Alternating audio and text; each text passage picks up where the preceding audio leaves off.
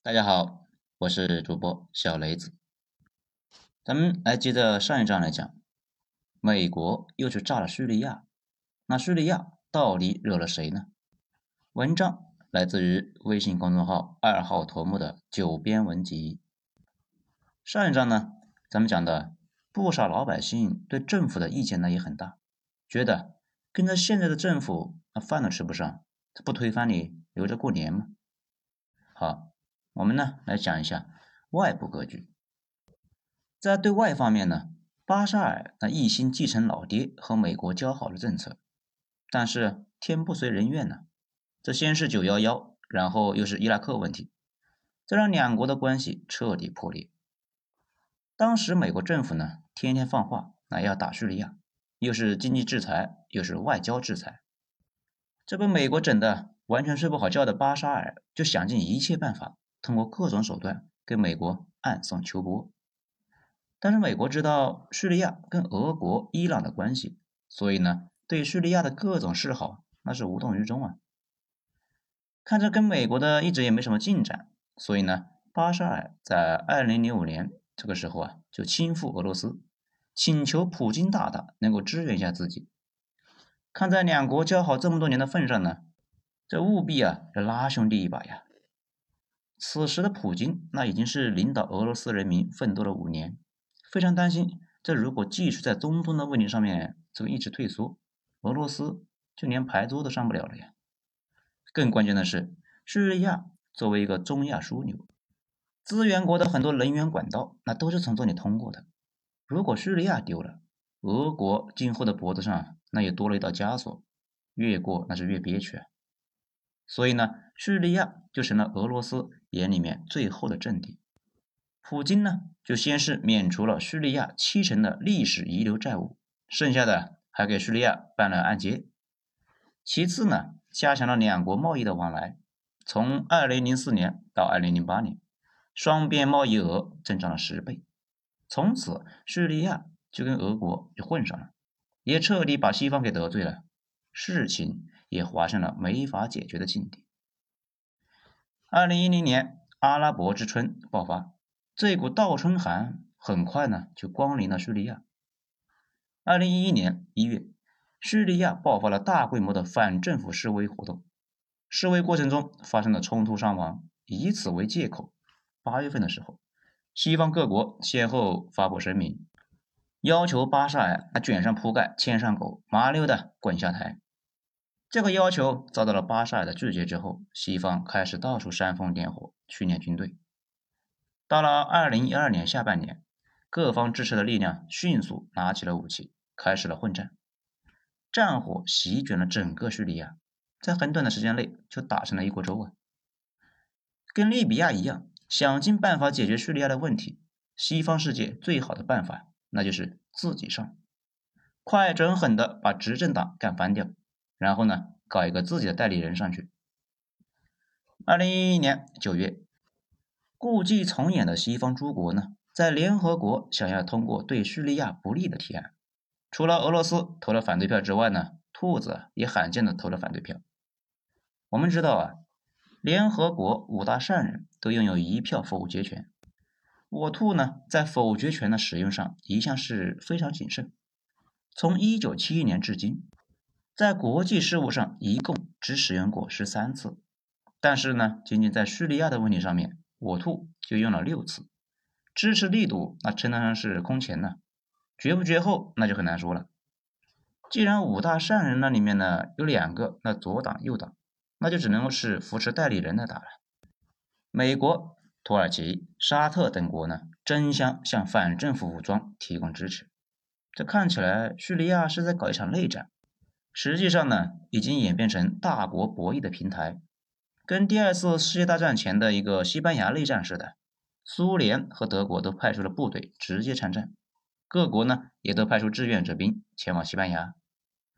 咱们教材里面的白求恩大夫啊，他是加拿大人，先去参加了西班牙的内战，失败之后才来的中国。所以啊，叙利亚内部几十个派系基本呢都是有背景的，比如。打响了反抗第一枪的，那就是土基支持的叙利亚自由军。叙利亚变成了一个大棋盘，各个武装呢就是棋子，而大国们那就是下棋的人。当然了，巴沙尔跟他爹经营了几十年的叙利亚，那也有不少的朋友，比如咱们上面说的那个什叶派之狐，那有钱的出钱，没钱的出人。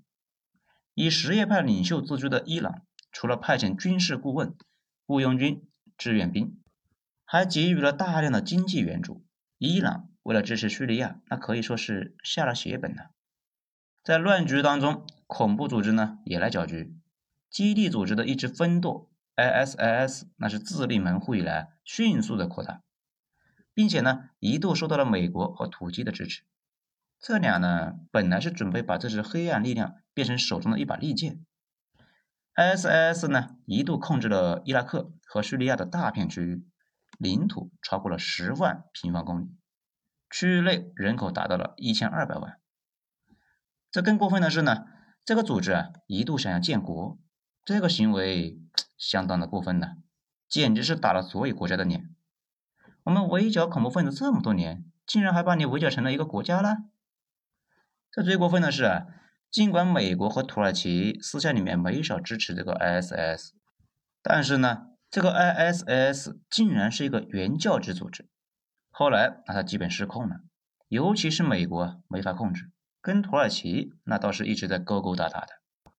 二零一四年，美国在伊拉克拉开了打击伊斯兰国的伟大事业的序幕。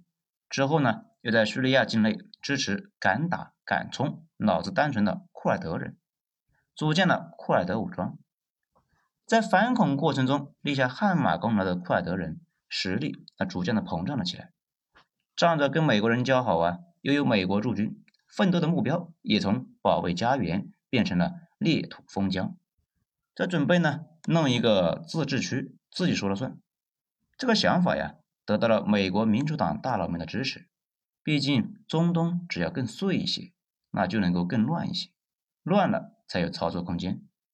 大家呢都铁板一块，第一件事就是把美国赶出去。所以呢，一旦叙利亚的库尔德人自治成功，那一带的库尔德人啊都会起来闹事，尤其土耳其境内的库尔德人必然那也起来闹。足够把土耳其闹得是鸡飞狗跳、精神崩溃，生活不能自理。既然能够搞倒土耳其，一心想遏制土耳其在中东做大的俄罗斯，也对库尔德人寻求自治表示了支持。美俄两大强权竟然达成了共识，库尔德人奋斗了千年的建国梦，竟然在天边若隐若现。不过土鸡不愿意啊，你俩搁这干啥呢？在我家门口扶着个流氓，是准备骚扰我的媳妇吗？奥巴马时期，土耳其啊不满意，也只能够是忍着。到了川总上台，尽管是任期只有四年，事没少办，其中就有他跟土耳其做了什么交易啊，把库尔德人卖了一个好价钱。美国人刚从叙利亚撤军，土鸡便挥师南进，对叙利亚北部的地区的库尔德武装一顿猛锤。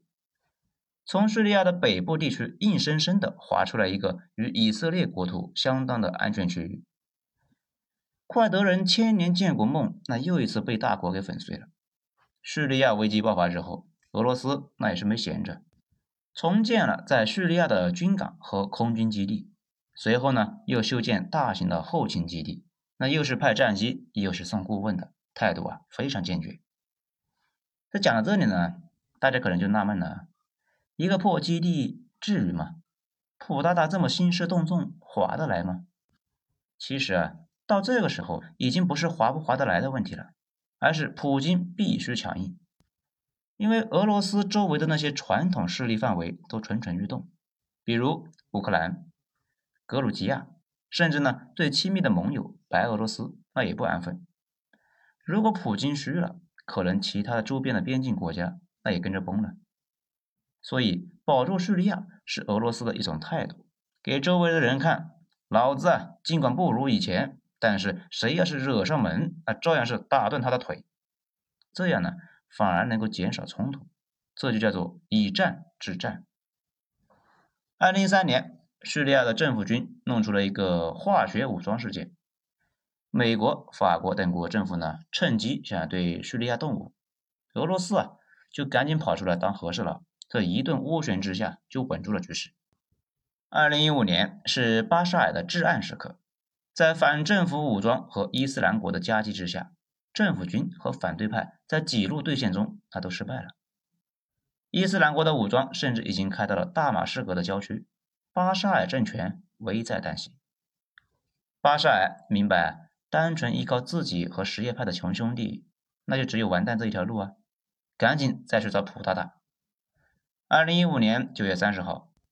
应邀前来俄罗斯对叙境内的伊斯兰国等极端组织目标发动空袭，在俄空天部队支援之下，叙利亚政府军不仅把反政府武装赶出了大马士革，而且一举扭转了战争的一个颓势。可以说，普京力挽狂澜，救下了叙利亚。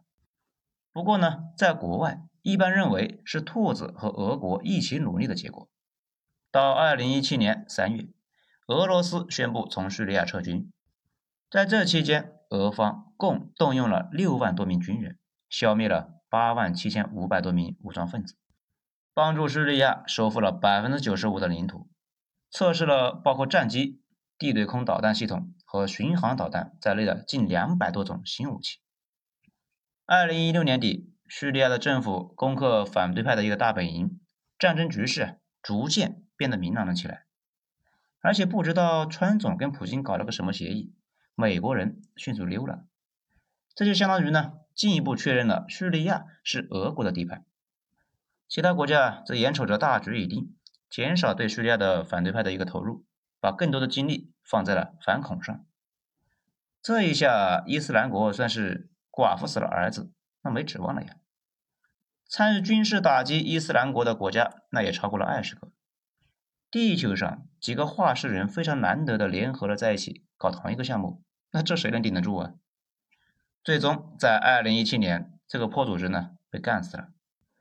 不过呢，这个组织啊更像比特币这样的去中心化组织，组织头目没了，那种思想却变成了这个世界的一部分，鼓励越来越多心怀不满的人去搞坏事。这里多说一句啊，跑去叙利亚参加极端组织的欧洲人。大部分都是中东移民到欧洲的一二代，他们的父母呢跑到欧洲，他们出生在欧洲，接受了欧风美雨，可是啊跟社会格格不入，欧洲社会那也不是完全接纳他们，这些人的心里面呢持续压抑，很容易被极端的思想给洗脑。